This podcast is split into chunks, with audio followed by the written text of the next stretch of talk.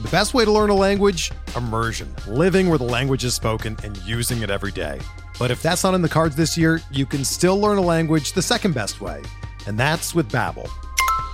Be a better you in 2024 with Babbel, the science-backed language learning app that actually works. Don't pay hundreds of dollars for private tutors or waste hours on apps that don't really help you speak the language. Babbel's quick 10-minute lessons are handcrafted by over 200 language experts and help you start speaking a new language in as little as 3 weeks. Babbel's designed by real people for real conversations, and their tips and tools are approachable, accessible, rooted in real-life situations and delivered with conversation-based teaching so you're ready to practice what you've learned in the real world. Here's a special limited time deal for our listeners.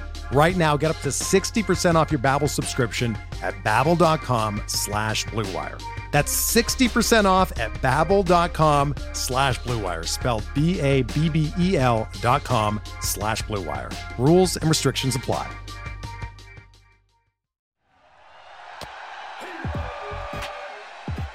You're listening to Wins Above Fantasy, part of the Pitcher List Podcast Network, with Van Burnett and Steve Giswelli. Welcome back, everyone. And it's Wins Above Fantasy, episode 87. We have a special release here on Saturday, February 18th. And it is a momentous show, ladies and gentlemen. We've got a, a trick up our sleeve, but we are going to be talking about pitch level value, the uh, latest and greatest metric rolled out during PitchCon. And we have a special guest to talk about it as well.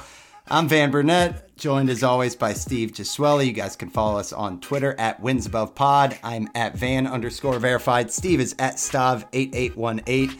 Steve, I think we're pumped for the show, pumped for, you know, February kind of hopefully coming to a close here quickly. We can get into March baseball. Before we introduce our esteemed guest, how's it going over there, man? Yeah, it's good. Um, I am fully recovered from being sick, which was which was nice. I think the the start of spring training like cured me. Like the day that that happened, uh, I automatically felt better just to, to, see baseball was in the air. And then, of course, five minutes later, it was announced that Jacob Degrom got hurt. But whatever. Uh, I guess that means it's baseball season officially, right? Like that was the the joke going around Twitter today. But it's great. You know, football is officially over, and you know, you see all the tweets. It's now baseball season. It's become like a cliche, but it, it is like you know we have we have spring training. Like I am going down to Florida in a week and a half, and I will be attending a spring training game. So wow. I cannot wait.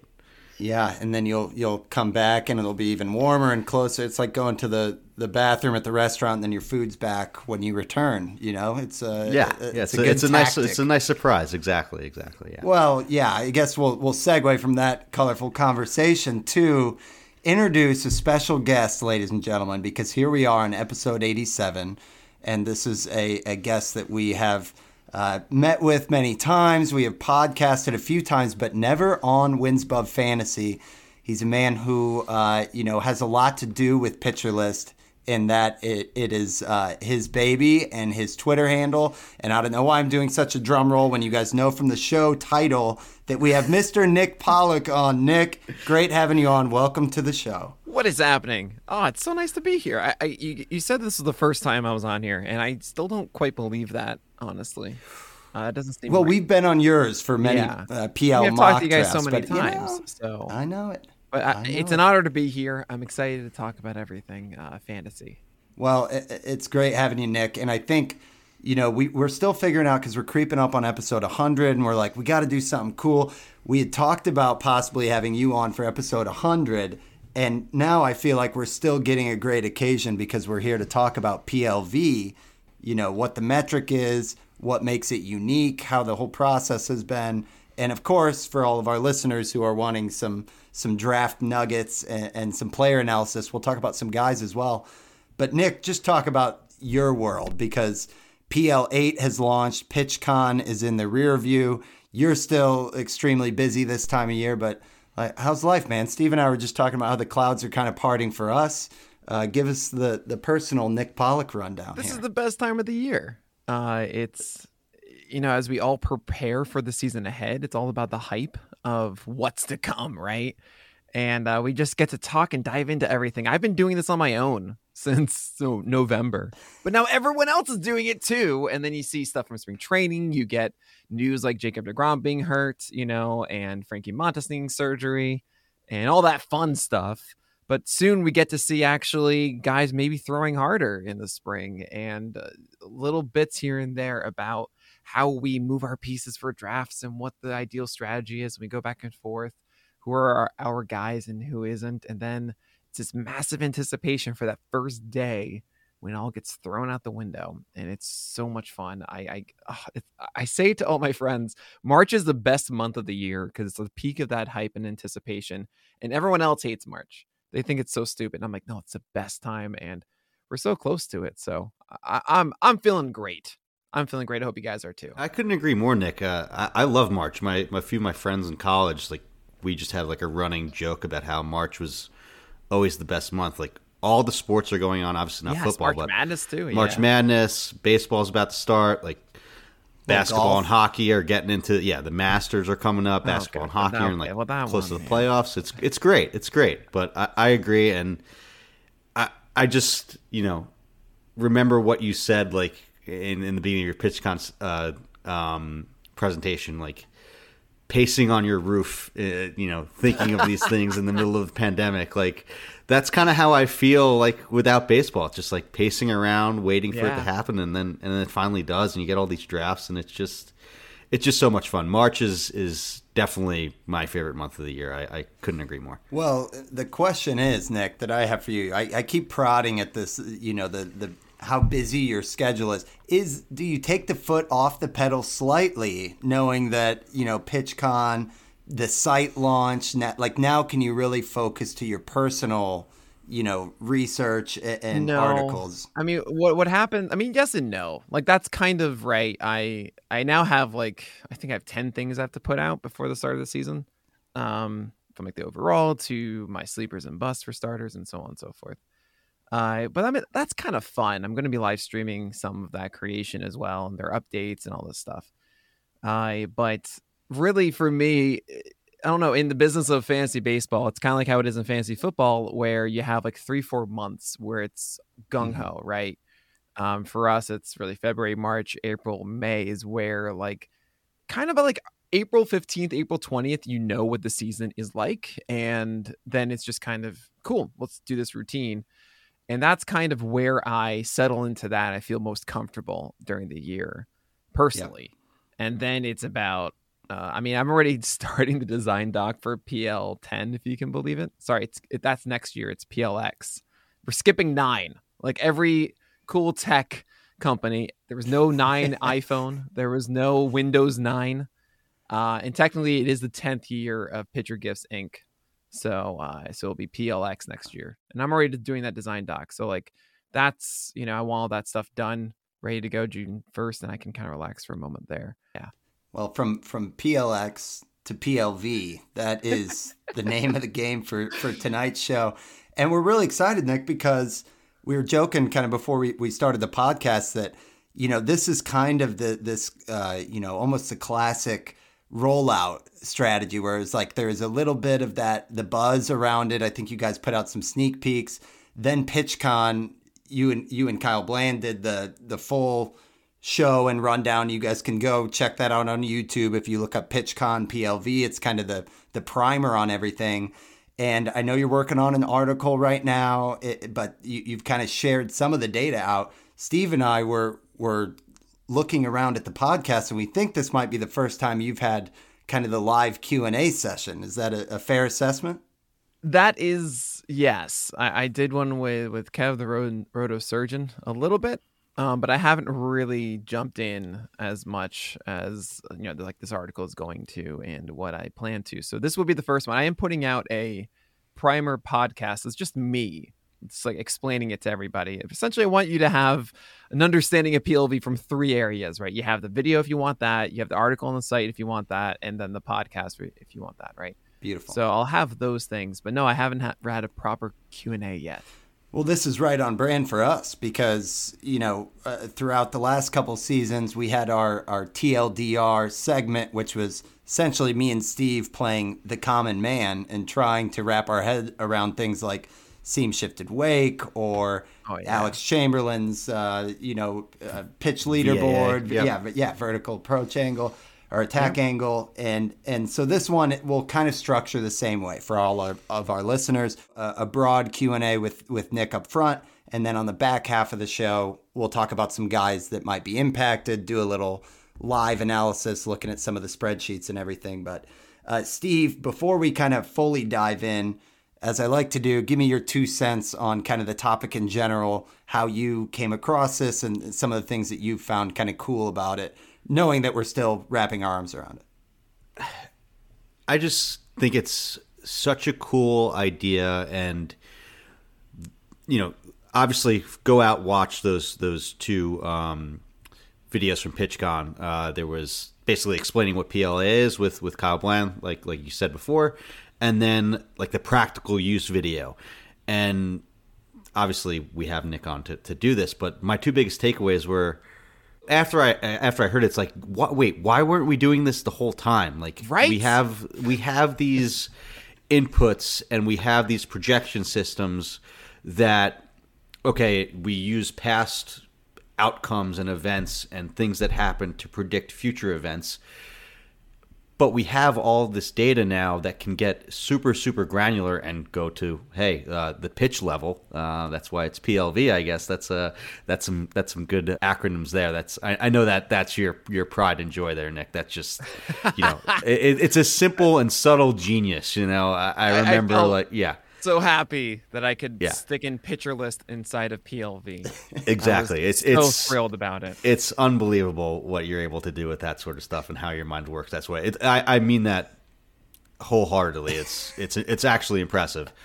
Um, but we have all of this pitch level data and things and and and you know obviously guys a lot smarter than me like Kyle and yourself like can break it down and apply machine learning and get the formulas and the data why don't we use those things for projections for uh, an ERA estimator for assigning a value to not only a pitcher but to a batter and you know outcomes and predict them that way rather than use events that there could be so many different factors that led to player X hitting 40 home runs one year and then 18 homers the next year. Like, you know, maybe there was a wall that year or, or, or whatever, you know, that was before a stadium had a, had a, had a building built outside of it that affected the wind flow and, and right, right. it made their home ballpark easier and they got five home runs because of that, whatever.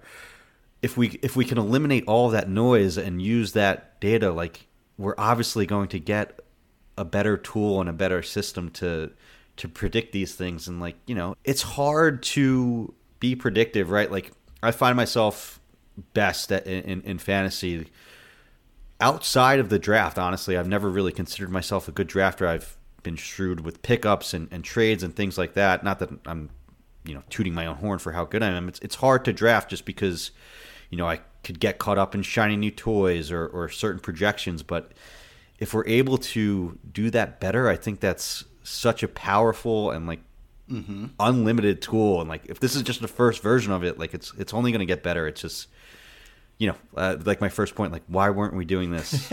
for a long, long time. Yeah, and, and, that's and that's what I thought was so cool too. Hearing Nick that obviously you've got the site. There's so much work you're doing on like a you know day to day basis, to have your eye on the big picture and you guys have been working on this for like three years it's got to be super fulfilling to see it rolled out so we're super excited to to get into it. And and with that i think steve hopefully got got the attention of the listeners of why were we not always doing this. So without further ado nick the the toughest question and one that we've joked in the past on the tldr uh, podcast it doesn't do it justice to try to do the explain it to my grandma version of this, but to your best ability, can you summarize uh, what PLV is for our listeners? Sure. Yeah. Um, I, have actually like paced in my kitchen trying to figure out the exact way I should be saying this.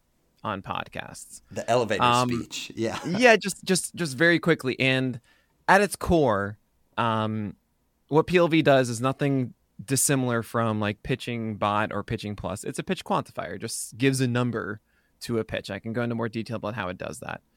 But what's really cool about PLV for us is that it essentially answers the question was this a good pitch or a bad pitch? Mhm. And by answering that question, instead of looking at the entire season of Spencer Strider's fastballs, we can say, is that a good or bad pitch in a singular moment? And that lets us analyze everything way differently. We can say, yes, that was a home run, but it was off of a meatball. Or you threw an, a perfect changeup down away, and Mike Trout hit it for a home run, and you shouldn't be negatively uh, impacted by that. You shouldn't have been, but you were. Um, we can do things like you threw so well this game, and you allowed seven more hits than our model predicted. That's a better version of BABIP. You Mhm. get BABIP, and it's it's like you don't understand what the normalization is. But if you just look at only the pitch and say these were good pitches and these are bad pitches, it unlocks this entire suite of stat applications that we aren't before. And I, I really want to make this clear: of this is a, a first step for us. Um, again, I'm not saying that this is better than pitching plus. I'm not saying it's better than PitchingBot. It's a different way. We use a lot of the same things. We know that other MLB organizations have quantifiers as well. What we're doing is utilizing it at such a granular level and applying it differently that at its heart, the raw grade that we give is the least important thing. It's about how we use that seed to then create these other metrics to have a different narrative about what happened. So we're really excited about this. It's the first step. We're just kind of, you know, we had to get that seed good. You know, we had Yeah. to make it right for a long time to make sure that we trusted that. And then allows us to do fun things like, yeah, projections that we're putting out next week that are way different. They are like so many people are going to look at them and go, mm, "This is kind of wild," and I go, "I know, but that's the point. We're not doing a mean to you know a regression to the mean analysis. Mhm. We're doing, hey, these are the pitches that were thrown, and these are the hitters that did this right off of these pitches, and it's going to say like, yeah, he was really good, and he's going to do, you know, he, I think we have Judge at like fifty-seven home runs or something, and everyone goes, that's ridiculous. He just had like a historic season. I'm like, yeah, but he deserved to have a 62 home run season. You know, like he did these things that we expected him to do. So I I think it's something crazy like that. Might be a little bit more dropped down now, but the point of the matter mm-hmm. is you're going to see ridiculous numbers in some ways. And instead of just blanketly like just trusting ours, we're like, hey, ours are good, but they're more mm. aggressive. And if in the context of the other projection systems, this is a very helpful thing. And that's a cool, cool thing because it just does it from a different angle. So For sure. I'm excited about this. It opens the door for so many different ways of analysis. And it's just kind of the year of us exploring all the different ways of using it. Yeah, that's a, a great way to, to kind of preface all of this. And I think we're going to get into some specific questions about how you would advise people use it. I mean, I- Sure. I, I think we know that across the bevy of resources out there, usually the best approach is to look at everything and start piecing a puzzle together. Um, but Yep. before we get into some of those specific questions, I got to ask Nick because I know it's been years in the making. And if we could get to the origin story, Steve talked about it a little bit of like, why haven't we always been using this? Was there kind of a moment for you or something that kind of led to that initial spark? I know in your presentation you put up the original, uh, I think it was like the golden formula, and you're like, this Oh, is not the golden formula. But what what led to that? Did you see like a check swing that was like that should not be a swinging strike, or was there Oh, was there it was- anything, or did it just kind of develop over P-Val, time? man. P-Val sucks. Sorry. It, it just bothered me I've so I have much. never. That is like the strongest curse word I've ever heard you say. Yeah, So that that's is the how most I know. How, aggressive that's I've how I know how And- and- passionate you feel about that. Because I mean, it makes sense. It's a very simple thing of saying like this event happened and this pitch was the initial impetus of it. Thus, we're going to assign it to to that value. Essentially, P-Val all it does is saying. I mean, actually, in many ways, surprisingly, RAA that is runs above average that Statcast uses I think does the same thing and really bothered me because they're like, no, you guys have contact numbers. Use the contact numbers. Right. They're But, right on um, your page. They're yeah. they're right there. I know. They're, I, I was on so the shocked. page. I like I was I was using this in with that assumption, and I tried to like it was really hard to find the direct information about it. But then it just said like, yeah, no, it's just the the result. I'm like, what? Because those things, p-val, if you don't know them, they're quantifiers. They say, look, this sinker was thrown, and the result was a single. Thus, it was a bad pitch Mhm. because it allowed a single, which inherently like makes sense. You know, generally it's going to be more right than wrong. Of like you throw the best pitches and you generally should have good outcomes, and and if you throw bad pitches, you have bad outcomes. But I would watch games and like that was an amazing pitch, and it would just get hit, and all of a sudden it's a negative thing. And uh, I would see this all the time, but he had a p-val of this on it. And I'm like, that is just the results. That's like, that that is not right. It's just you know, we know better than that, and it, it bothered me immensely. So I was, you know, I remember my my whole process of pitching analysis, like discovering all of Pitch FX was such an eye opening thing that I didn't know, really know about until like 2016. Thank you, Eno Sarris. And I, but then I saw this p-val thing. I was like, well, this is stupid. and it just kind of started this whole trend for me of like p-val is fine, but it's not really the answer. Um, and I knew I couldn't really do anything about it because I didn't have any of this data. And slowly and surely, we were actually able to get our hands on better and better data. Now we have Statcast data, right?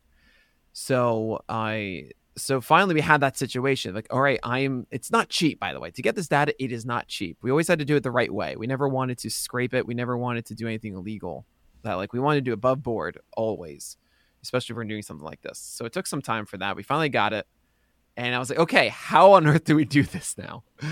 And uh, how do we frame it? And this is a really tough question. Yeah. And uh, it's part of the reason why it took so long is because creating a formula that really works is difficult. It is so, so, so difficult.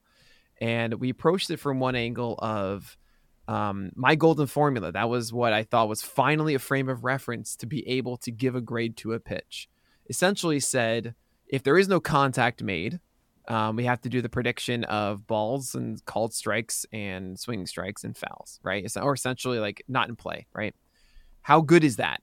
You know, how good is one side? And then the other side is if the ball's in play, how do we grade if that's good or not? And then there's the idea of like the the expected wOBAcon threshold of like when it's below this, that means it's good for the pitcher. The pitcher would like take a bet saying if that's the expected wOBAcon on something, I want that to be in play, right? Mhm. I don't know what that is. We we estimate like 250 or 300 or something. But that was what we thought the golden formula was.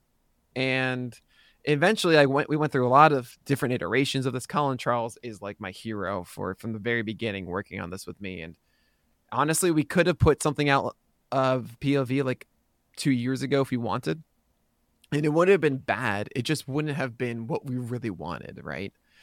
And I and then you know I talked to uh, people who were now in organizations. We worked with Cameron Grove for two years, for two months, Cool. who did such a good job of transferring it from from this kind of weighted system to run values and utilizing uh, a method um, that then Kyle Bland adapted on and really solidified when he came on the team in June of last year.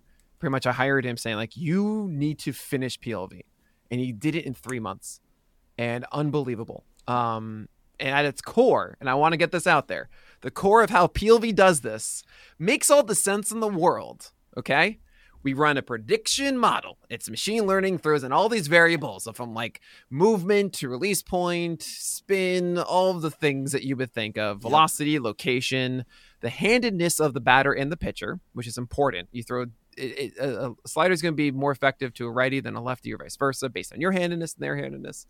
And also the count. And I didn't want to include like the um like its bases loaded and this event happens. Like that's stupid. That's not the pitch. That's just that.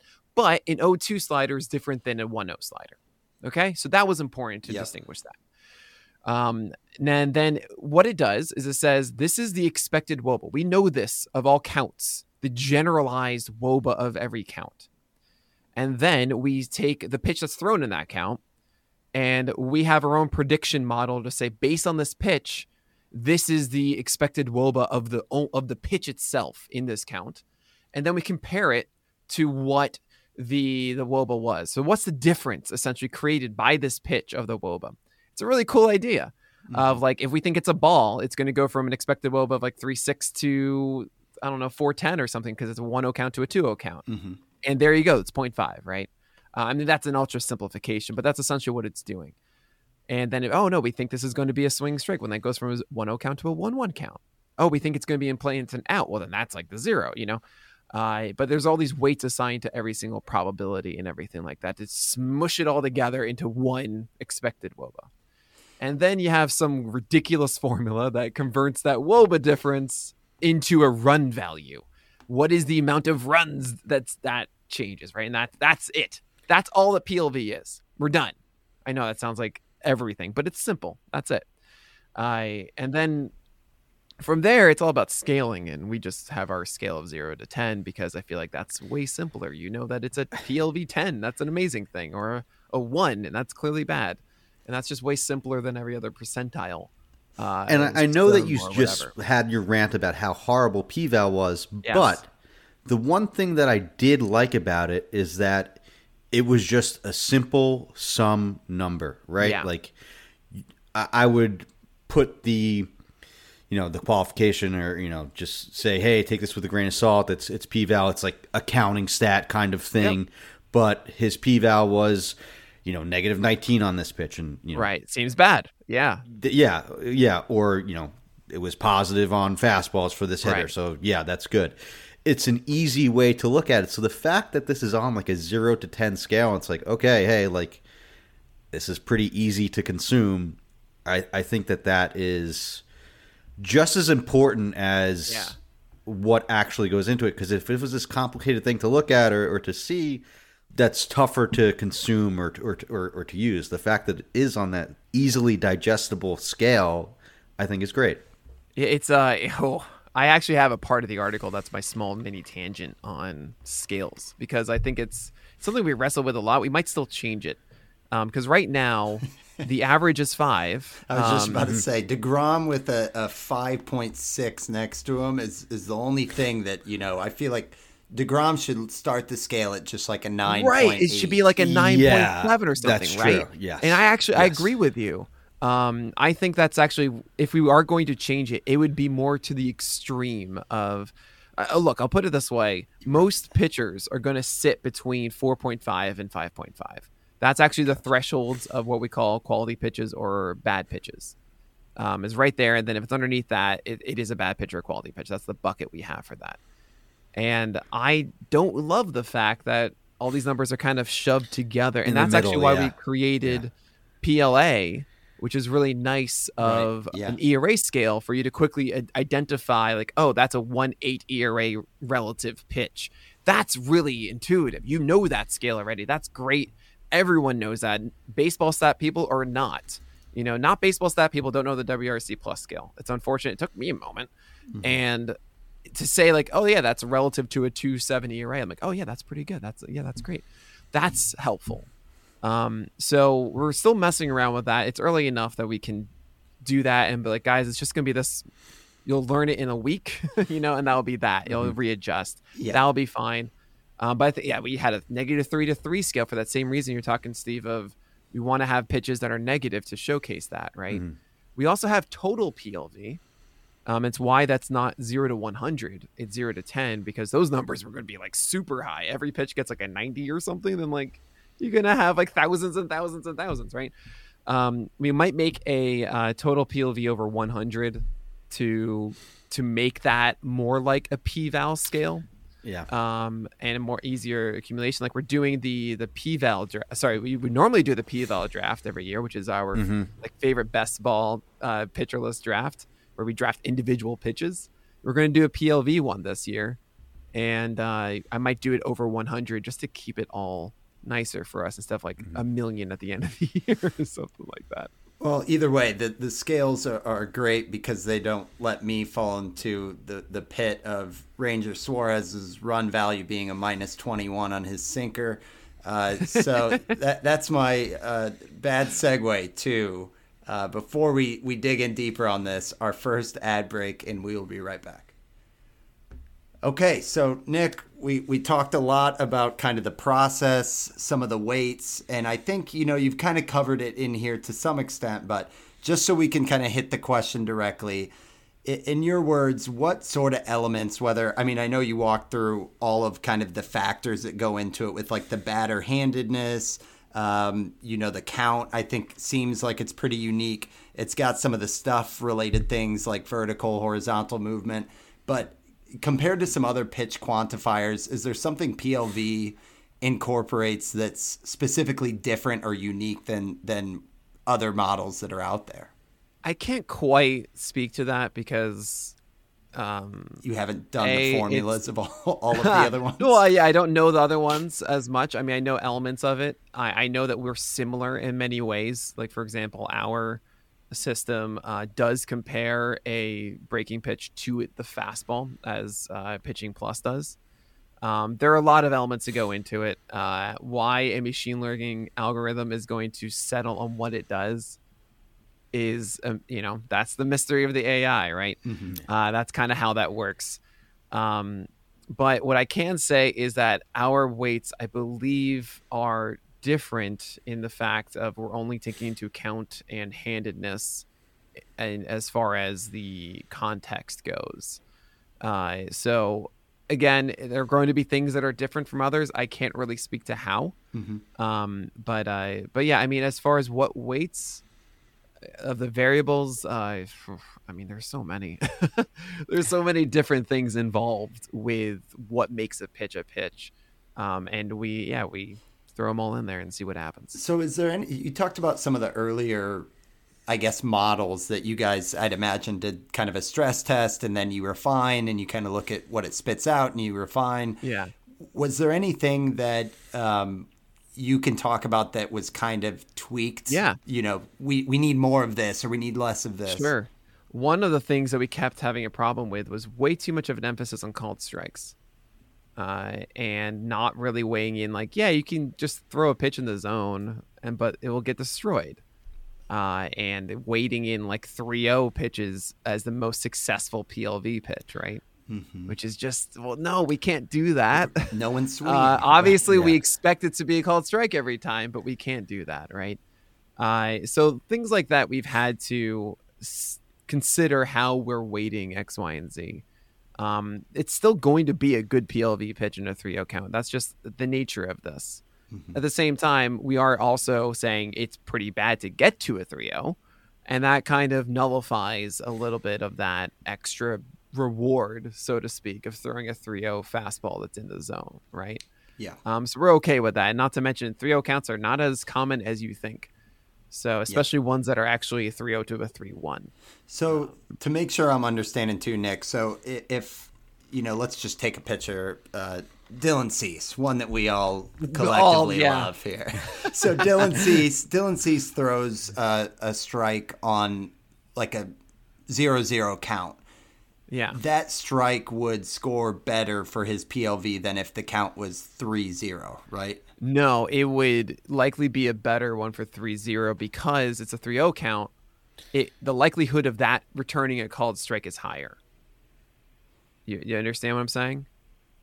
But would I guess that's where my my head is spinning because if if it's a 3-0 count and it's implied that that it should be a strike, him throwing a strike doesn't I mean that's you know, wouldn't that normally be? So I mean, that's that where we came in. We we we came in and we said, hey, it's weighting it too much. Look, think of it this way: it's 3-0. You throw a fastball that's down the middle, mm-hmm. right? Or mm-hmm. just in any count. If you look at all situations, 0-2, that's going to be terrible. Why? Because the swing decisions of hitters are way higher. Yep. They're going to be swinging more aggressively in 0-2, which means that has a higher likelihood of being punished. Okay. Yep. Now 0-0, it's still not good but it's it's you know more likely to be a called strike. And then you go to 3-0 and the likelihood of that pitch getting taken is way up.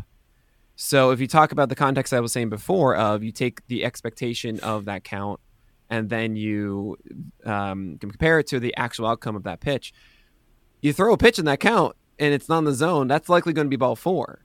There's a big swing there. And mm-hmm. then, uh, so the WOBA, expected WOBA is actually pretty high for a 3 0 count. But if you are able to get a called strike in that, it's going to favor like like that pitch a lot, right? Gotcha. So we actually needed to go in and be like, all right, not so much 3-0 counts. Okay. Yeah. Yeah. Please, can we just uh, fix this a little bit? But we didn't really tinker too much with it. We didn't really want to be the guys putting our thumbs on the scale much. But there's some little instances like that that we need to say like, all right, we gotta we gotta fix that. Circumstantial. Yeah. Steve, were you gonna add something? No, no, I, I think that kind of summed it up. Like in 3-0, like the chance of if you miss, like that's ball four, so Right. you're kind of having, you know, there, there's more relying on that being a strike or a called strike than in 01 in 00. If you if you miss, it's, it's just 1-0. It's it's not a walk. Yeah.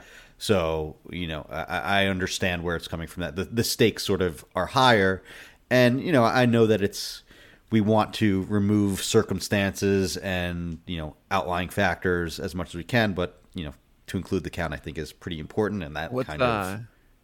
What's also really up, yeah. funny, by the way, um, I have these charts because Kyle Bland's the best of just red areas and white and blue of like PLV values by count and by pitch type.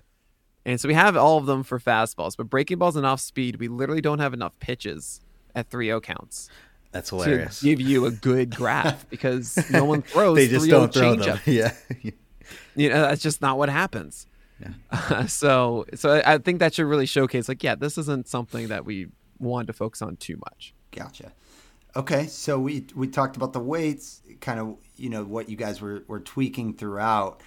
And without getting into names, Nick, if you've looked through who it's kind of, you know, the outputs of, of some of the PLV leaders, have you noticed or are you aware of like certain types of pitchers that the model likes or doesn't like? Do you think that there's enough of a, a sample and to where you could say like, oh well, if somebody who has wild command is going to be really knocked by PLV? I'm actually, I'm really impressed by it, honestly. Um, I thought at first it was just gonna say if it's a strike, it likes it, and that's that. Um, but honestly, Tony Gonsolin, um, it hates. It absolutely hates Tony Gonsolin, uh, and there are many reasons why. The one that surprises me the most is that despite its splitter being a 70% strike rate last year, it ranks it way below a five uh, PLV. Normally, splitters should be like a 5'2, 5'4. These are normally big whiff pitches and using those counts where those would be favorable, right? But because Gonsolin throws his in the zone so much, they're essentially shouting, like, you guys should be crushing these mistake splitters. And uh, it's pretty funny. There's all things about hit luck too. I'll go into later on.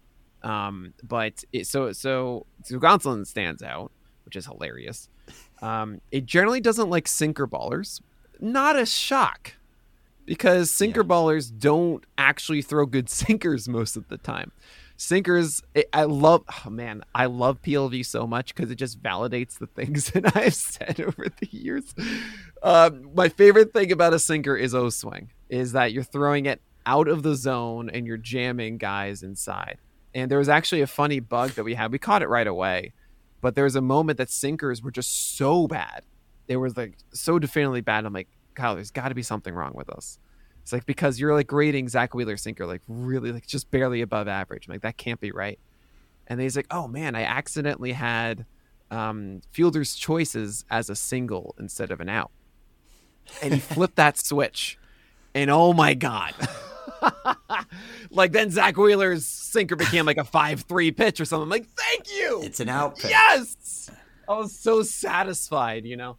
Um, so like, I, it actually surprised me that by the end, yes, it doesn't like sinkers because I think there are a lot of guys that it was very negative on, but it's actually very favorable on a decent amount of them. Uh, and I think someone that you mentioned or the Jan or whatever you hinted at, like they like his sinker so much. I'm like, whoa, this is really cool.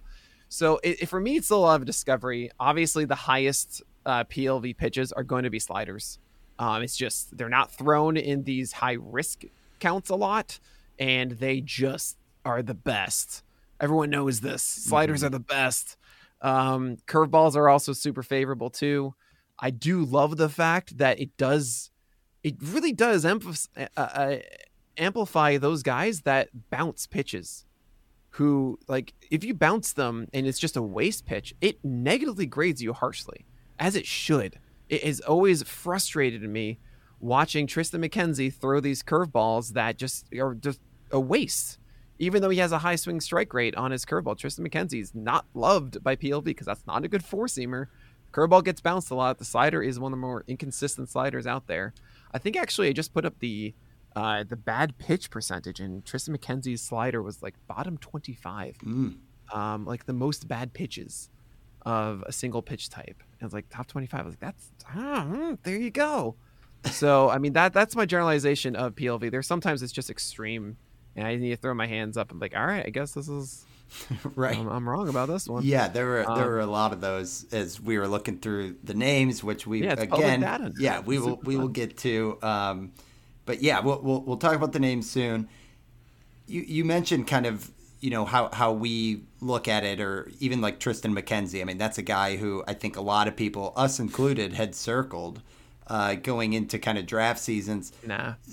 in, in terms of fantasy, the average fantasy player, I mean, how would you advise? Because you don't want to put all the eggs in the basket, and there's Oh, you know absolutely. certain Yeah. instances where you're like, man, this looks way off from what I expected. So how would you, eh, or how do you plan to use it in in kind of fantasy prep? And what advice would you have for you know the average listener on how they can roll it into their kind of week to week fantasy management? Sure. Um, I think it's I think it's a really fun stat that we're still exploring a lot. Uh, we don't have a pitch quanti- uh, sorry, a, uh, an ERA quantifier out yet. We still want to refine it. We have some really fun ideas with it. For example, we can just make a PLV FIP version if we wanted, uh, which is I think really cool because we have in our model we have expected probabilities of everything. So we can do expected home runs. We can do expected hits. You know, instead of just looking at BABIP, we can just like expected hits, expected strikeouts, and walks. We, we can just do that. We can also just run a simulator. You know, uh, and so like this is we resimmed these games, and then here you go. Uh, there are a lot of different ways that we can attack it. Um, I'm really excited for that one, and that probably will. I'd be really disappointed if we're not right there with FIP and SIERA and whatnot um, after we run that because inherently this is their true skill set um, is what these pitches are. As of right now, um, my biggest suggestion is to focus on hit luck. Uh, hit luck to me is the coolest thing we've created thus far. And if you're not familiar with hit luck, I was describing it before, but uh, it's essentially BABIP. There's no real inherent difference about the ideas. Where uh, BABIP's just like, yeah, you allow a lot of hits and in play when that you shouldn't, and it should regress to the mean. And hit luck says the same thing. Instead of the actual hits, it just says it's the difference between the actual hits and the expected. Right? We have a simulation that says expected, and the coolest part about it um, is that with BABIP, when I say regress to the mean, that is not a constant value. That is different by player. Aaron Judge is going to have a different BABIP than most of the league uh, because he hits the ball super, super hard. And as analysts, we can kind of understand what it should be. We look at previous years. We just look at the batted ball content. Like we kind of say, like, well, this isn't so bad. We look at xBABIP, for example, and we have that extra context, right? However, hit luck, it all regresses to zero. Every single player, it's the same. So much to this that across the top 200 starting pitchers last year, the average was minus two, which is like nothing. That's saying that among all pitchers, the average was that they allowed two fewer hits across the entire season than they should have. That's ex- So that's zero. Is, is Yeah. so zero exactly. That that to me was like the greatest, most comforting thing about hit luck was I was, I was expecting it to be kind of out of whack or something. Minus two, I'm like beautiful, exactly as it should be, right? So using hit luck is such a quick way. It's the easier way to use BABIP to see like was this guy lucky or not. Oh, I, I absolutely adore it, and it's I- just I a think- better version. I think that's such a, a, a good way to sort of sum this up and like why this is exciting and good is because I I mean I'm I'm like you guys I've been playing fantasy baseball like a long time and like I remember like you know you first find out like what BABIP is you know when I'm first getting involved and it's like oh okay like this is a tool that you know okay this guy's BABIP was 400 next year. Uh, league average is around 300. Just to simplify it, like okay, let's next year let's assume that he is going to be closer to 300. Then you know Statcast came along and there's batted ball data, and then you can make those assumptions a little better. It's like okay, maybe he won't regress as much because he hits the ball a lot harder than everybody else. And now that we have a tool like this to get rid of those assumptions, right? To to actually quantify those assumptions, right? Like with just projection systems in general, it's like, oh, okay, like projection systems are inherently negative because they regress everything back to the mean. But we shouldn't be just okay with that and just say, oh, we just need to assume that we have to regress these things. Let's find out more and use, you know, things like that you know you guys create like hit luck or Right. you know stuff that we'll get into like hitter performance and decision uh, you know Oh performance yeah, uh, like, that's the good stuff. it's just that that's why that's why it's exciting and it's like my you know why haven't we been you know, doing this you know? about hit luck too. You might be asking, but wait, isn't like you're saying normalized to zero? But like some guys are really good at suppressing hits, and other ones, other guys aren't. That's actually taking into account. It's about the actual pitches that the guy yes threw. yeah And so if, if there's a pitch that so ge- that generates outs or like you know weak ground balls that aren't going to be hits like So that's in account yeah so the crazy thing is Alex Cobb is a very popular one, right? Everyone's like, "Oh my god, this is like the pinnacle of bad luck last Right. year." Yes five. It was just a plus five across the entire thing. But then, like, come on, Nick. Then it's not really that good, right? It can't be, can't be that crazy. Well, there are two guys that I laugh at that are just like the most ridiculous of ridiculousness. Um, In terms of got- unlucky? yeah, lucky or unlucky. Okay. Um, you could probably guess who they are. Uh, Kevin Gausman in Unlucky. 2021 was a minus 46. Whoa. Okay. And then in 2022, a plus 37. okay yes, Whoa. yes yeah yeah That's 37 more hits than he was supposed to allow. Wow. Okay. And what we're actually ever thinking of is like, should we just make like an expected whip? I mean, we could just do that like a normalized whip because that turns his 188 hits all the way down to about 150. That's a totally different conversation. Yeah. Uh, 150 plus Yeah, that uh, changes, like, 28. That brings his whip to about like 1.4. 1.04, I should say. 1.04. 1.04 yeah Which is like huge. and who knows what that changes for home runs from solo home runs to Right. you know that's that's All a of that stuff. gigantic difference yeah So I, and his hit per nine was at 9.7. Yeah, that kind of brings it down to like seven. Yeah. Uh, that made me like to kind of do a U-turn on my whole Kevin Gausman analysis because I was using like hit, uh, hard contact and stuff, which is generally very good. It's like, yeah, he deserved a lot of this. Maybe not. Each of his pitches actually had like the first percentile of hit luck, which is hilarious to me. Wow. Just to make sure I'm clear. So that's Yeah. based on his actual pitches, right? Yes, Like his the data pitches. input. We his pitches based on what he threw. We're saying that he allowed far more hits than his pitches deserved. Than he should have, yeah. Go- Gausman's four seamer and splitter also in stuff in in pitching plus with Eno's. They love the models, love it. Mm-hmm. Ours does too. Um, his stuff should have a lot. More, his pitches should have a lot more success than it does. wow. now, okay, on the let's hear other- the other side. yeah give, other give me the other side Can you guys guess the 100th percentile pitcher from 2022 of hit luck? martin perez Martin Perez now. I was worried you were going to say Dylan Cease. Ah, no, it's not Cease. It's not Cease. I'm actually curious. Now you have me like looking up both of those guys.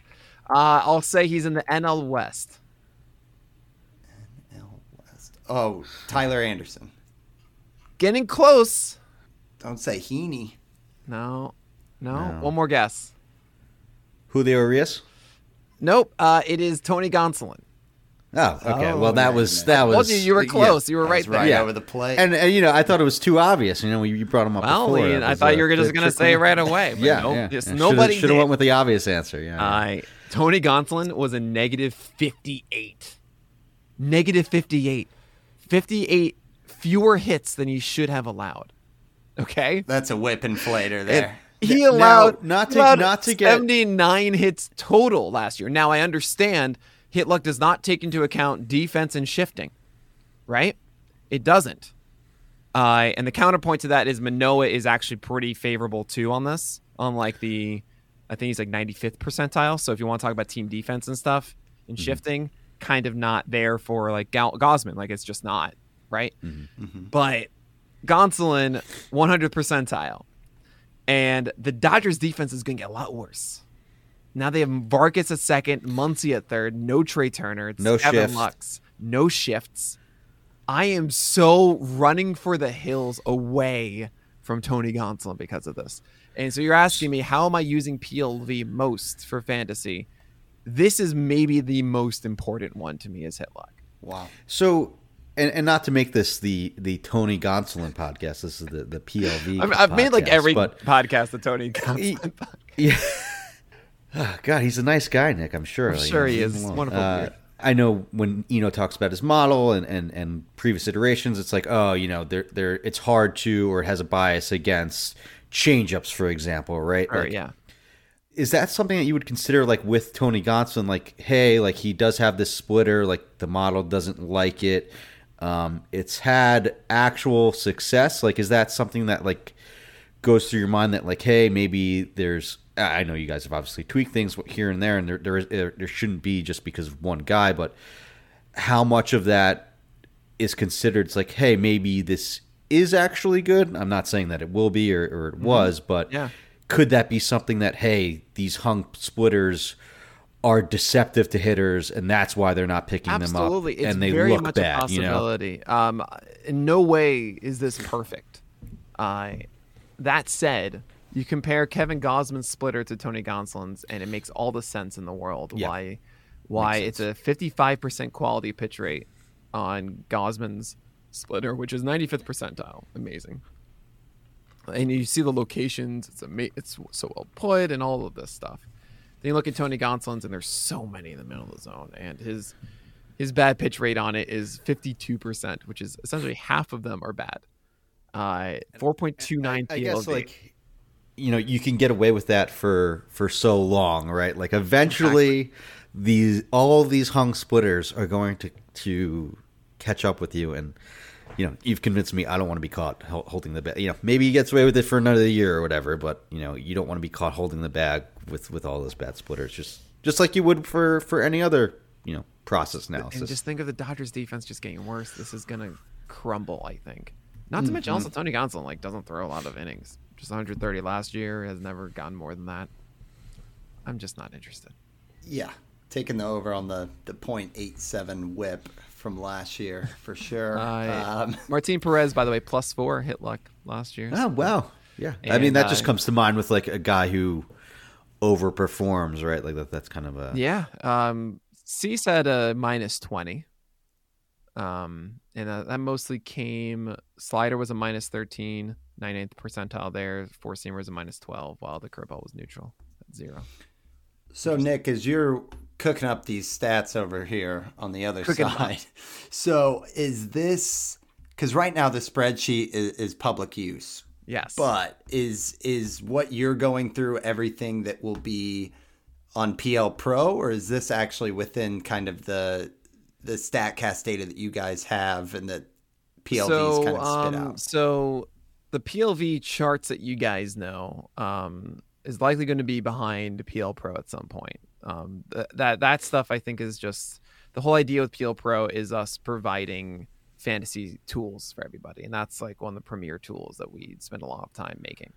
Mhm. Um, however, all the player pages will have all has all of the stats I'm talking about right now. That's how I'm looking. So you this. go to you type in any pitcher list on pitcher list. You type in Yep. any player's page. You'll see It's there the right PLV now. Um, this is for- where I'm quoting all Yep. of it. Is uh, you scroll And down, that's going gonna stay there. PLV, that's Yeah. going to stay there. The player page is going to be exactly the same. The rolling charts, uh, the uh, that stuff is going to be behind the the app. We're going to have all this stuff on the leaderboards too. That's going to be free to That's my everybody. next question. Um, just the generalized leading board leaderboard stuff. I know also hitter stats aren't. Yes, that was my next question. I I, I know I'm going to ask pitcher list about hitters, but yeah, Yeah, I know. We wanted to go more into like the the pitcher stuff, but honestly, I do believe that with PLV, it does tell a better story for the hitters than it does the pitchers because it's about what the hitters received and what they did with it, um, which I think is is less of a uh, like they nec- aren't necessarily changing.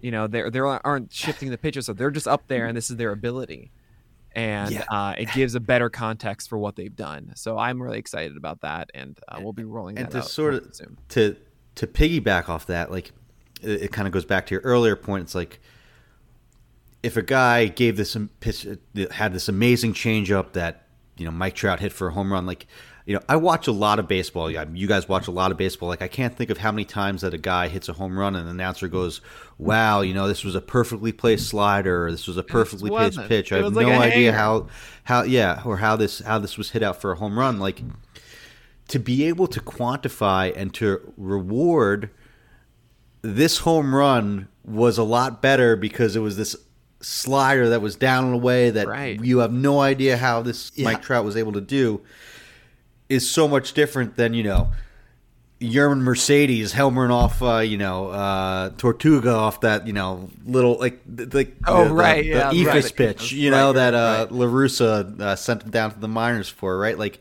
how is that home run the same as Mike Trout homering off this down and away changeup from Chris Sale. Chris Sale, I right? Like, it. It haunts me still. It, this will be the ninth year to be able to quantify those two different things is so useful and i think that that's why i kind and uh, this is kind of blasphemous but i'm kind of more excited for it for hitters Oh, and no, maybe I- that's I am too. you know I, I think it, I Like- think it honestly is most applicable to hitters once we really finalize everything that we're doing. I think sure. the stuff that we have with swing decisions is unbelievable.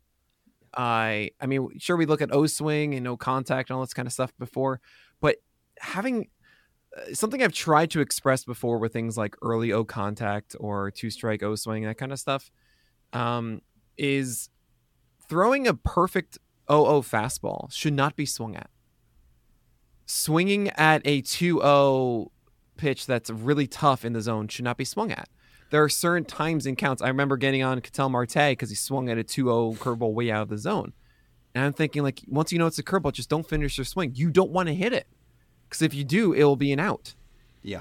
And those that are able to not swing at sinkers that come in off the plate should be rewarded, you know, because those are either foul balls or they're outs. And swing decision does this. It, it, it adds another element to it. Um, it, it- there's so much we not can all do. takes. Not all takes are created equal. Right. and you know in, in basketball they talk about it a lot of like tough shot makers. And it's Mm-hmm. like you know kobe bryant was one of the best tough shot makers. So that always feels so subjective. Right. and to add kind of a, a you know machine learning and quantitative analysis to go with that is is so exciting on both sides of the ball. But yeah for for home runs and for plate discipline it, or it's just going to be awesome to see that to to be able to put like analytics to some of the mental part of the game or like things that you would only think that you can get in a like an actual scouting report or like you know having Yeah. to go to scout school for or something like that i think is super super powerful like to be able to say okay this guy worked himself into this 2l count and has this advantage right like does he have this swing decision to be able to say, okay, hey, there's this dotted fastball that you're going to do nothing with on the corner, but you have this 2 0 count, but you have the swing decision and you know to use that to, you know, because that's great. You worked yourself to a 2 2 count, but you swing at a curveball in the dirt, like it's wasted almost, right? Yeah. But if you have the ability to, to lay off and to use those things in the, your, your advantage, I would never think that there's stats or like uh you know analytics to anal- analyze that. But hey, now now One, there is. one of the things that I mean started my whole entire journey with all of it is uh is was pitcher GIFs of I want people to understand the things I saw because seeing a picture was way different than just a spreadsheet of numbers. Yeah. And I felt there's a different visceral experience seeing a guy's slider and going, oh, this guy's filthy. I can understand how this might be better over time. mm-hmm. And I've been chasing that a lot. That's where CSW came from. I would watch like Aaron Nola just make guys look stupid with called strike uh, two strike pitches, right? I'm like, well, this is great. Called strikes matter, guys. and then like, okay, here you go. And it's always been this goal of trying to. I call it the bridge at the first pitch Arizona um, uh, presentation, but that's the idea: is how can we quantify all the things that we see and we notice. I actually remember distinctly a beat writer talking about Luis Castillo's slider. I've mentioned this a couple times, but he said for every good one, there's a cement mixer over the plate, right? And I said, "Well, the, you don't. We we can theoretically quantify that. Like we it's- have the like data, anecdote. Yeah, you yeah. know? we could say if that's true or not. and, and that leads into you know quality pitches and bad pitches, and why we're actually bucketing that, and we can showcase volatility. We can actually Yeah. say like how often do you throw good pitches and how infrequently are you throwing bad pitches. That's a really important thing. And I kind of we haven't really been it with a hammer yet, but I imagine there is a way to quantify K minus walk rate through that. It just makes all the sense to me. Yeah. Even Um, cherry bombs, quantifying cherry right. bombs with like, And- yeah, Yeah. they're good, Yeah. but they're also a lot of bad here. I think Dylan Cease was 30th in Q minus BP, uh, which is like good. That's still good. It's like I, you know, the way he performed, you'd think he'd be like top 10 or something, but no, but Yeah. still top 30. Like, all right, good. You know. Yeah. Uh, but yeah, that's that's that's just a good example, I think, of showcasing like volatility. There it is inside of it. Um, and there are so many other ways where I think we can explore it. And I'm excited to hear everybody else's ideas. I mean, this is just stuff from us that we're thinking like, oh, if we have a quality of something, we could look at this specifically. And I think it's like blazing our own trail in this way. And we're really excited to hear what other people It's- come up with. It's so cool, and it's really cool that you know guys like Cameron Grove, uh, you know, are are kind of working toward that collective goal and the bridge that you talked about. So we're all excited, Nick. And and one last question before we we break and, and get into to pitchers as promised, and just kind of rattle through some names. Can you talk about kind of what's next uh, for you guys and the team that have worked on this? Is there anything that the listeners should be kind of keeping an eye out for? I know you mentioned like the leaderboards. Right now, it's all out on the player pages it, themselves, but is there anything kind of between now and you know that April window you were talking about Sure. that we can share? Well, I so first and foremost, you're asked before about like how do we keep up with this in season? How do we use it? PLV stats are in all of the pitch details now of our game logs. So you can actually look at every game and see the PLV stats of each pitch type that was thrown, which is really cool. You can see the hit. Like I, w- I put out a tweet about Reid Detmers no hitter, saying that he should have allowed seven more hits, than the hitter. which is like, yeah, okay, you know. I mean, we all knew. I, I remember watching that game too, and, being like, "Ah." yeah, like this You know, was good, but Easy guys. I, I like yeah. Reid Detmers. This Oh, year. I, I do too. Not, but that not one for the no hitter, just stood out. Yeah, Right. yeah. And that was his no hitter was pre when Slider. we liked him. Yeah, You know, yeah. well, right. That was slider. him. Like he went to the minors a couple starts later. I remember actually even Yeah. writing this, being like, "This is this isn't gonna last. This Yeah. is not a thing." I have the blurbs inside of it too. Yeah. Um, but we are working to have a live leaderboard, uh, a la like the uh, Savant game feed on pitcher lists, where that would have the PLV stats, Awesome. and stuff, Awesome. So you can follow that. Uh, we are going to get the the hitting stuff on the hitter pages as well. We just got to kind of decide what we want. There's so many, and we can't Yeah. just like throw everything. We got to like actually curate in some way. Um, and there is a process. It's not as easy as you think to get everything on there because there's also the percentile ranks and the and the league average that we have to you know make sure that that's working well uh, on top of it. Um, but uh, there's also the projections. I mean, we're using PLV to create our unique projections, not just for the season ahead, but also the DFS stuff. Um, in season, we have what we're calling PL bot um, that I'm going to be fighting over with my daily rankings every day. I'm going to say you're stupid, PL bot. Like you should have this guy above that one. Stress test. Um, but uh, but that's through PL Pro. Uh, so we have DFS rankings for DraftKings and FanDuel, and then with an optimizer, and then also fantasy daily and weekly. So the week ahead, so if you do have like weekly leagues, you can quickly see who you should be picking up or starting. and that's launching February 21st. February still? 21st. Yeah, so like two days from when this podcast comes out. Yeah. That's, oh, that's great. I am I am definitely going to use that because like I always find myself needing a tiebreaker, especially in weekly leagues. It's like There you go. who what am I going to do here? And like you know, I, I've done everything from flip a coin to you know, look at whatever whatever weekly projection system I'm using at that time. But I am definitely going to we use that. We think on that this is, going to work better than the season long one because it's a lot more about like this is what they're dealing with now, and you see those rolling charts of up and down and stuff, and it feels so much more intuitive to use this in the small sample. And don't overreact, you know? Uh, Yeah. It, it, like we were saying with the Reid Detmers, or if somebody gets, you know, pummeled and then you see that it's six hits more than they should have given up or something. And this is just I, like the more I think about it, and the the next like topic that I've run to, and like how this can apply to it. It's like, you know, there's like, oh, you know, batter versus pitcher data is so granular, like don't use it. But like with PLV, we can get so much better at batter versus pitcher, in, right In I- I- small I, samples, have right? like that's just label. I have to put a, just- a, oh a my God, there's the possibilities. I, I'm with you. Uh, I have to put the disclaimer that we can't, you know, as far as the predictiveness, it's unclear. Yes, the moment. we don't know really yet. know, Yeah. and not also. I will, I've said it many a times. Just because this player deserved success today does not mean he deserves yes. success tomorrow. Yeah. Innately in my core, it feels like intuitively this is the better representation, most the most descriptive we can be, which theoretically should help us. The process, the process is there. Yeah. Right. It makes all the sense. I think it's just about kind of figuring out how we utilize this the most to, to get the most out of it. And we'll be figuring that out through the year. Yes. Yes. Okay. Well, without further ado, we'll get into some of the, the PL bot claims and some of the ones that look a little different than the ADP list. But that's our teaser. We're going to take our second ad break and we will be right back. All right. So, Nick, this is always kind of our favorite part. We put on our actual uh, fantasy manager hats, we get into some names, and we've got the spreadsheet pulled up. I think we're going to start with the, uh, the optimism, if you will. So these are the guys from the sheet that look notably high, uh, you know, meaning good compared to their relative ADP or where they fall in the SP ranks. And I think the ones that kind of jumped out at the, the very top, Hunter Greene. We talked about Kevin Gausman a little bit, but wow, Hunter Greene, somebody who's been kind of polarizing.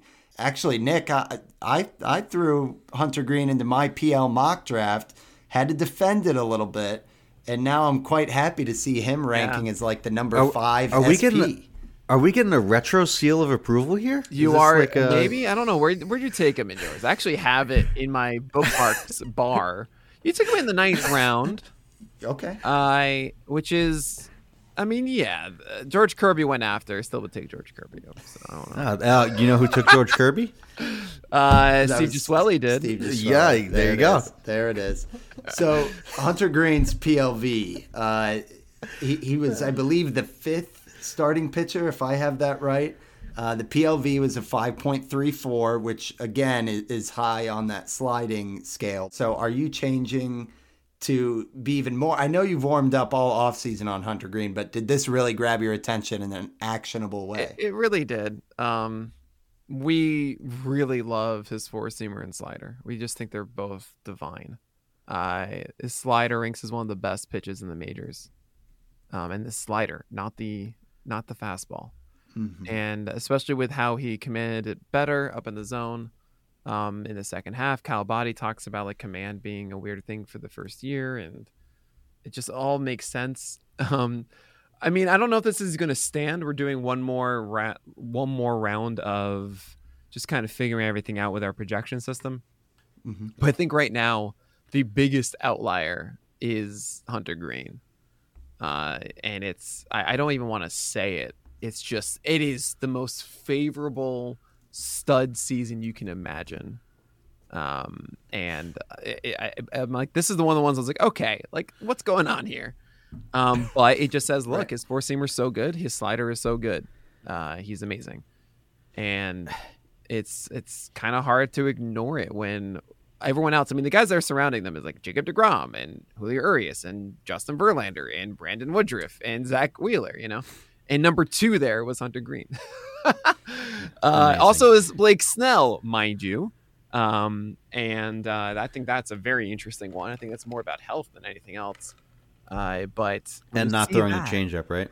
He's not throwing. He's not. He's not. Yeah, he stopped. Well, Really good. He stopped again, unless we hear now that He really only had two starts of throwing the changeup last year. It was just E- really, even the beginning, even the beginning. Yeah, it was like two, Wow, only I two games above that. a ten percent usage. Uh, Got it. so and everything else was like four percent. Um, Nice. So we're good. Yeah, exactly. Right. We should love Blake Snell more. Um, Hey, but the innings are a bigger You're problem. preaching to the choir here, guys. That's Yeah. been all off Oh, season yeah, that's, for me. uh, one number yeah. number two SP, second half of the year last year. I know. So, so a question on Hunter Greene, Nick, Yeah. is, you know, I think the narrative on the the fastball is that yes, he throws it about harder than anyone in the league, but when it does, when batters do hit it, it gets crushed, or at least it did until Yeah. the final like six starts. So does the model account well, the for, model for any of that? this. It does. Uh, and I don't think it believes that it should have been crushed um, as much as it was, right? Uh, but minus five hit luck is there. I think that also, I actually am surprised at how little he threw the ball down. I thought it was a lot more than he did. 55% high lock, only a 21% low lock, uh, which is 37th percentile. That's good, by the way. Low, low number. Yeah, it's just yeah. low versus high. So that's really like a 63rd percentile or something, right? Um, and I, I, I think that he just is getting better at it. So I, I'm in. He has I a higher I think strike rate on his fastball, I think, than uh, his I think with did. Greene, like I, I remember, like anecdotal, anecdotally, like you would always look back at the previous year's leaderboard and be like, oh, if you reverse sort on ERA by the year, like the next year, you're going to find like a top pitcher on that leaderboard. Like I remember that was like with Robbie Ray. you know, or- with Robbie Ray, Carlos Rodon, Rodon, um, you know, uh, Lucas Giolito one year had like the worst ERA, then was an SP one, right? Like Hunter Greene just screams like he can beat. You know, I know it wasn't that bad; it was a four four four ERA on the year, but you know, if you just saw the, the the first half and kind of gave up on him and dropped him after you know he had that six homer game against the Brewers, right? That that everyone remembers watching. Like command, just I think for these, it's it's hard to do at the major league level at first, and like once you figure it out, especially with a guy like Hunter Greene's stuff, and if you have all of these models, you know, not just mm-hmm. yours that loves or or ours pitcher list that that loves Hunter Greene's slider and fastball, all of them, like you should trust that and let him figure it out and you know do what he needs to do between his head and to get his command right. And I think we saw that at the end of the year and I think that's why I'm pretty comfortable throwing a dart and hoping to get you know an SP1 at SP3 4 prices with Hunter Greene. I think that's a really really good bet to make. So about that start, by the way, this is really cool. You can do this. You can go on Hunter Yeah. Greene's player page and do exactly what I'm going to tell you. Is you go to the game log, you go to that game. You let five home runs against the Brewers. You can see Keston Hiura was one of them. I remember it uh, vividly. you can see the locations. Fastballs are so down on this. Mm-hmm. The uh, the PLA of his four seamer was six five six. That's the ERA. So that's like the ERA indicator, the PLA. Yeah, right? Yes. exactly. Or not indicator, but ERA. ratio, if you will. yeah, yes, it's like it's yeah. on the scale of like The, ERA. s- the ERA scaled. Yes. had had four more hits than expected too um, on the four seamer. I then on the changeup was a 10.43 PLA, uh, and the, and the slider was a 6.36. Not a good game. 6.64 a PLA across his ERA and stuff. But then you go against the, this is the funniest one to me is I, I'm just I, I love doing this. I love just going to the PLV tab of the game log and just seeing hit luck games and seeing what any outliers are and what happened in that game. And there's a minus seven. I was like, what am I? Oh, it was at Pittsburgh. There you go. the of Pittsburgh course, like you like should a- have allowed the hits, but, But it was the Pittsburgh Pirates. is Pittsburgh. Grading Now, for the curve. and that's Yeah. where hitter performance comes into account a bit. Yeah. is like negative. Like essentially, hitter performance says this was the quality pitch, and we expect you to do this, and you're not. What a feeling that is when your model like comes back and it's like, oh, what was this minus seven yeah. uh, hit luck that my model spit out? Oh, it was uh, the Pittsburgh Pirates. Pirate. Nice. Yeah, this is awesome. My model is smart. The We're Grom's good near the top, and the Pirates uh, are, are not. We're not good. Things they should. yes, this is valid. Okay, well, I have to to move us along, guys. Otherwise, we're going to steal Nick for the whole night. That the next one I want to talk about. We don't need to spend as much time, but blown away by a guy whose PLV was 82nd percentile. You can mm. get because Hunter Greene's ADP is around 115. This guy is going quite a bit later, and at at ADP 176, he is the number eight starting pitcher on PLV, and that is Jeffrey Springs. Yeah. So this was one that I was scratching my head a little bit, Nick. Maybe we can do a, a, a mini deep dive and, and see if we collectively think that Springs might be a value uh, going in what the 15th round. So what do we think on Jeffrey Springs and his PLV love? I think his changeup is really, really, really good. Um, and the slider can get better. And we still liked it, even though his locations were kind of meh. Uh, 16% quality minus bad pitch percentage is really nice on a slider. Uh, 91st percentile is changeup too, um, for that. And the fastball, uh, fastball got hit hard last year, and I don't know if that's necessarily that's going to change. I mean, it's really against lefties. Like, how does Jeffrey Springs handle lefties is the major thing because the changeup isn't really used. It's just about the slider being really good, and hopefully that that you know can be uh, in 2023. But yeah, I mean, he just says, look, like he locates incredibly well. Um, that's the real reason why he loves Springs. He elevates his four seamer, keeps his changeup down in arm side, and the slider can be better at locations, but generally the movement and everything and how he uses it is good. So I, I'm a believer of Jeffrey Springs. The bigger question, though, is that PLV, what PLV doesn't really take into account, maybe total does, um, is innings. 135 innings last year. I don't know how the Rays are going to use them. I don't know if they're going to allow him to go super, super long. And that is of a concern. I don't think he's also a 26 strikeout pitcher percent, I should say. Um, I think he's more of like a 22, 23%. Um, but I, I think Springs is a solid arm. I have him around 50. I I think you know, despite being a garbage person, um, it's still you know for fantasy teams. I think what his ability is would help your fantasy teams. So, first of all, yeah, my my 82nd. Uh, I was just saying I was looking at four seamer, not all pitches. So that yeah, that's mm. the PLV 82nd percentile was for the four seamer. It's much better for the changeup at a 96 percentile, and that kind of brings me back to one of those early questions though, Nick, where we were saying like is there a certain type of pitcher that the model might like? And I'm going to throw out a hypothesis here. Sure. So some of I, I feel like the industry is flocking toward, you know, swinging strike rate, whiff rate, you know, basically swing and miss guys and just trying to throw darts and say this is the next Shane McClanahan, whatever it is. Sure. For guys who don't strike out as many batters, but do have kind of a, a location uh, command, do we think that might be, you know, PLV might be a good way to identify kind of those command specialists who have like a really good high lock for fastballs and low lock right. for breaking stuff? I mean, is that a fair assessment? So there's a couple things here. Um, one, uh, Jeffrey Springs has a 15% swing strike rate. So overall, I so, so it's, it's it does PLV does like the swing strike guys. Mm-hmm. I mean, it's just still really good.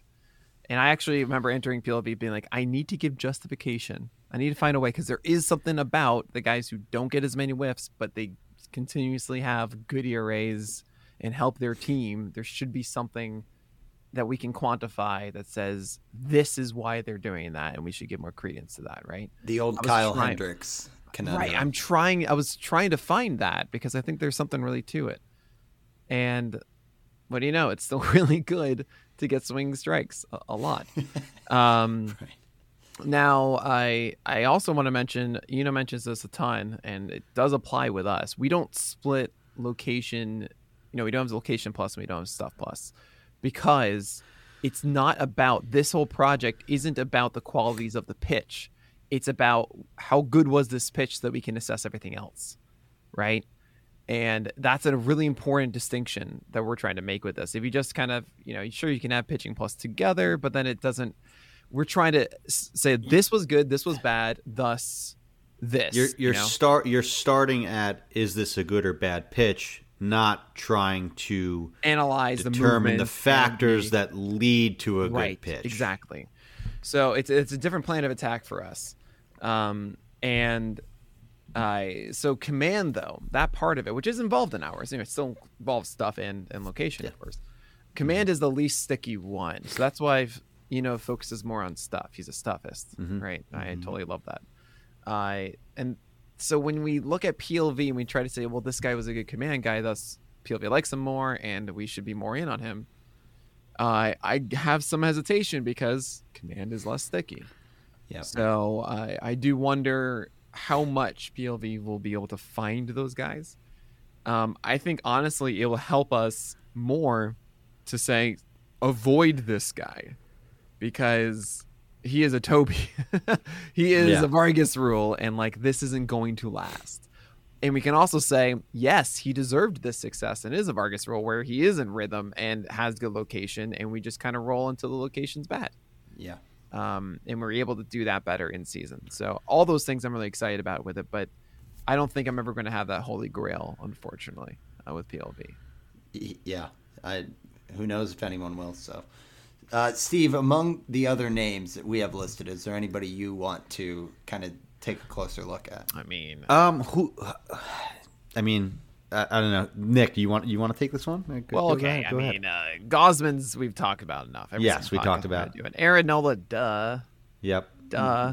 His fastball is way better than I think people say it is. Uh, Julio Urias, really good curveball, um, like the best in the game. So Quick question on Urias because every year, every projection system hates Julio Urias. sure. Every single year, and it's just something that you you have to accept and like almost Right. like ignore. What separates and and and and I see that on a, this PLV spreadsheet and list that he's he's grades out well, right? What Mm-hmm. separates that? You think Yeah, that's the curveball. The curveball is just so good. it's curveball? Yeah. Um, I mean, obviously, the Dodgers in 229 BABIP hit luck was to what was it 94th percentile It was nine minus Yeah. 30 if i can talk minus 30 is not good uh, that should get worse for Urias and he should be yeah he's not going to be 216 ERA guy yeah, it'll um, be I three ish. still think though that the curveball is really good. The changeup is not that good. Um, it can be better. It has been one of those things that there are moments when the changeup comes out and it's like, yes, thank you so much, you've done the thing. But the fastball actually got better as the season went on. The velocity went back up. It's uh, it's Q minus B percentage, 86 percentile for four seamers. You love to see that from Julio Urias. Um, I still like him. I, th- I see them as a step below Max Fried, essentially. Yeah. Uh, I just I, I get worried about Dodgers pitchers right now. Uh, I think that they're getting That's more than the projection systems like him. So yeah, yeah. I mean, I saw the 404 ERA from Steamer. I know. yeah. Um, that's just a product of of the BABIP being as low as it is, but yeah, that's fine. Don't worry about it. So, All right, who did you who, who did you want to talk about? I mean, come Yeah, on, Steven Matz is here. yeah. what is yes, this? Yes, yes. Steven Matz. What are you, what are you, what are you doing, Steven Matz? Matt's Um, for for before we jump in. So just Yeah. on the leaderboard, Matz I, I doing my counting was like the eleventh starting pitcher, and I was like, "What is he doing up here?" So let's hear it, Nick. What are we What are we thinking on Matz? I mean, PLV loves the sinker changeup curveball. Uh, as the curveball locations were really good. Uh, five four four PLV, which is like ninety six percentile among all curveballs. But he threw forty eight pitches.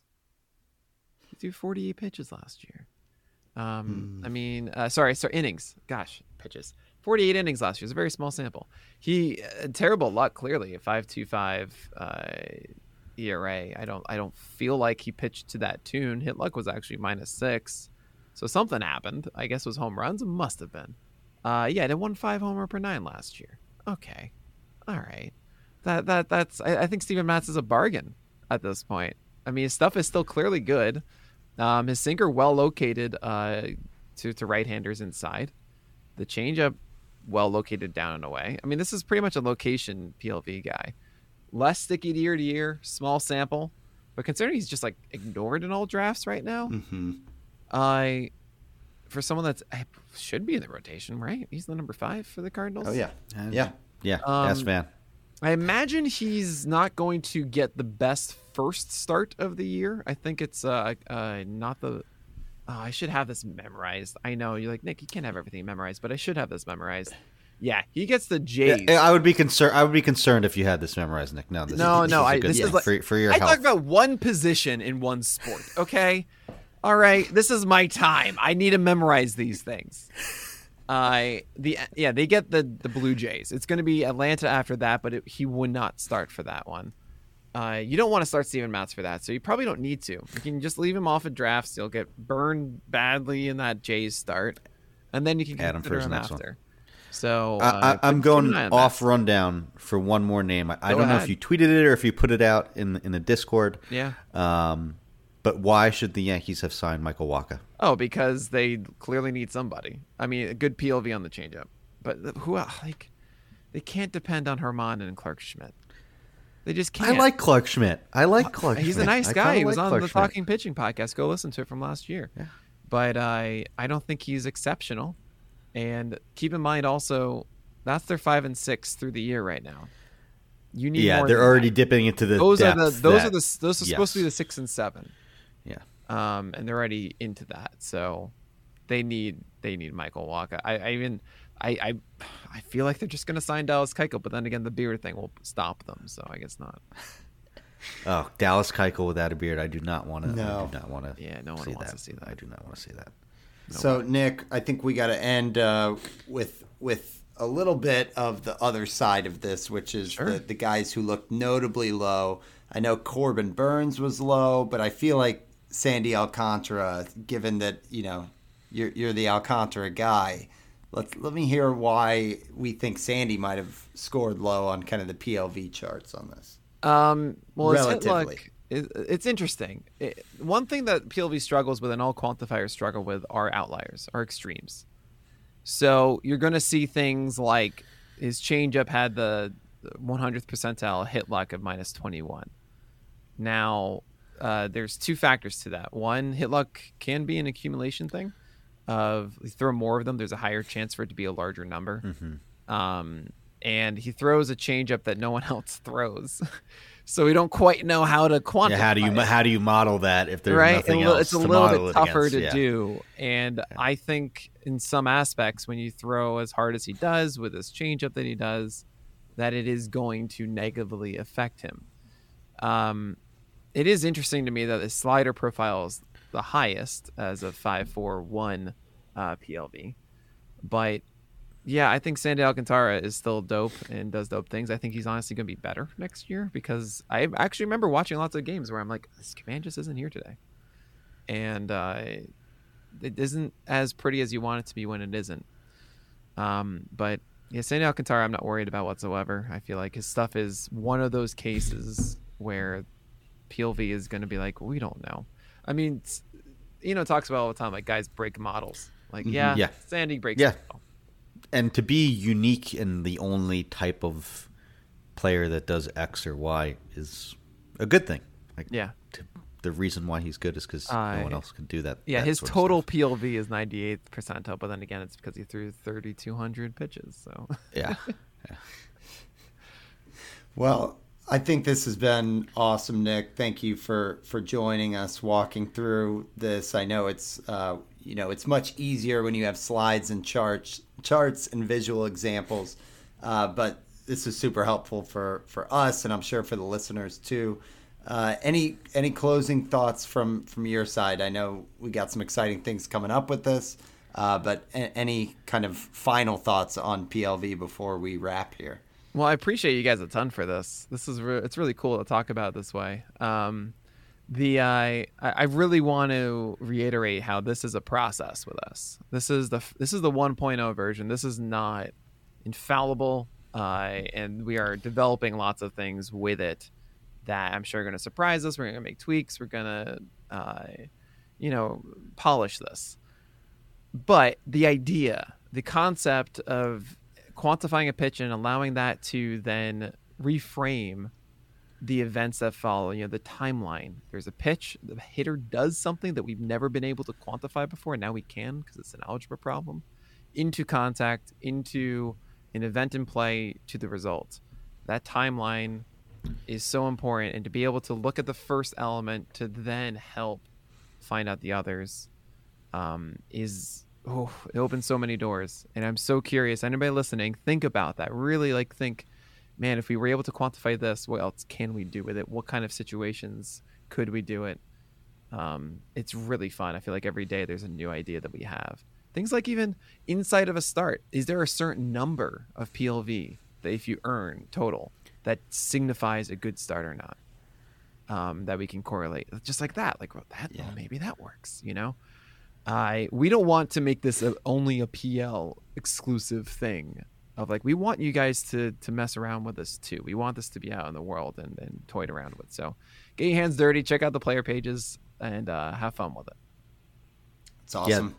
this is, and you know, uh, I know you uh, threw a little shout out at us, but I feel like you know this is the first stop on like the late night uh, talk show uh, tour when when an actor has like a right? has like a movie coming out, like you know uh, Nick Pollack's making the round. Uh, The road with PLV. show. Yeah, Yeah. yeah, yeah. So uh, oh man, to- I'll get better and better have at it. Thanks so much for enduring the first pass from me. Oh no, Oh, you did, you did, you did, you did great. This is the It's Miss like, uh, Frizzle method of podcasting. There it This is, the what Miss Steve and I method. do. Oh, We're I like, love it. yeah. Can we can we ask enough questions to luck? What's our hit luck on understanding these topics? uh, but yes, I mean it's it's been a total blast, and Steve, I think we'll have a, a lot of fun in the coming weeks, uh, kind of working PLV into our show topics, right? Yeah, I think next week we're going to do something more hitter centric with it, um, which you know is fun. I think you know I, I've, I've said about how excited I am about that aspect of it, and to quantify those things uh, with PLV is super super exciting for me. So pumped for that as well. Sweet. Well, hopefully you guys all enjoyed the full 90 minute primer here. Uh, as always, you guys can uh, follow the show on Twitter at Wins Above Pod. Be sure to go out on Pitcher List. Check out the PLV pages that Nick's talking about. PL Pro coming out on February 21st. Make sure you're in there so that you can get the latest and greatest on the charts, all the exclusive access there. Uh, but that signs us off for episode 87. Another big thanks to Nick Pollack for coming on the show, and thanks to you guys for listening as well. We will talk to you actually next week on our hitter version of the PLV and talk some fantasy takeaways there as well. But with that said, episode 87, thanks for talking baseball with us. Thanks, guys. Later.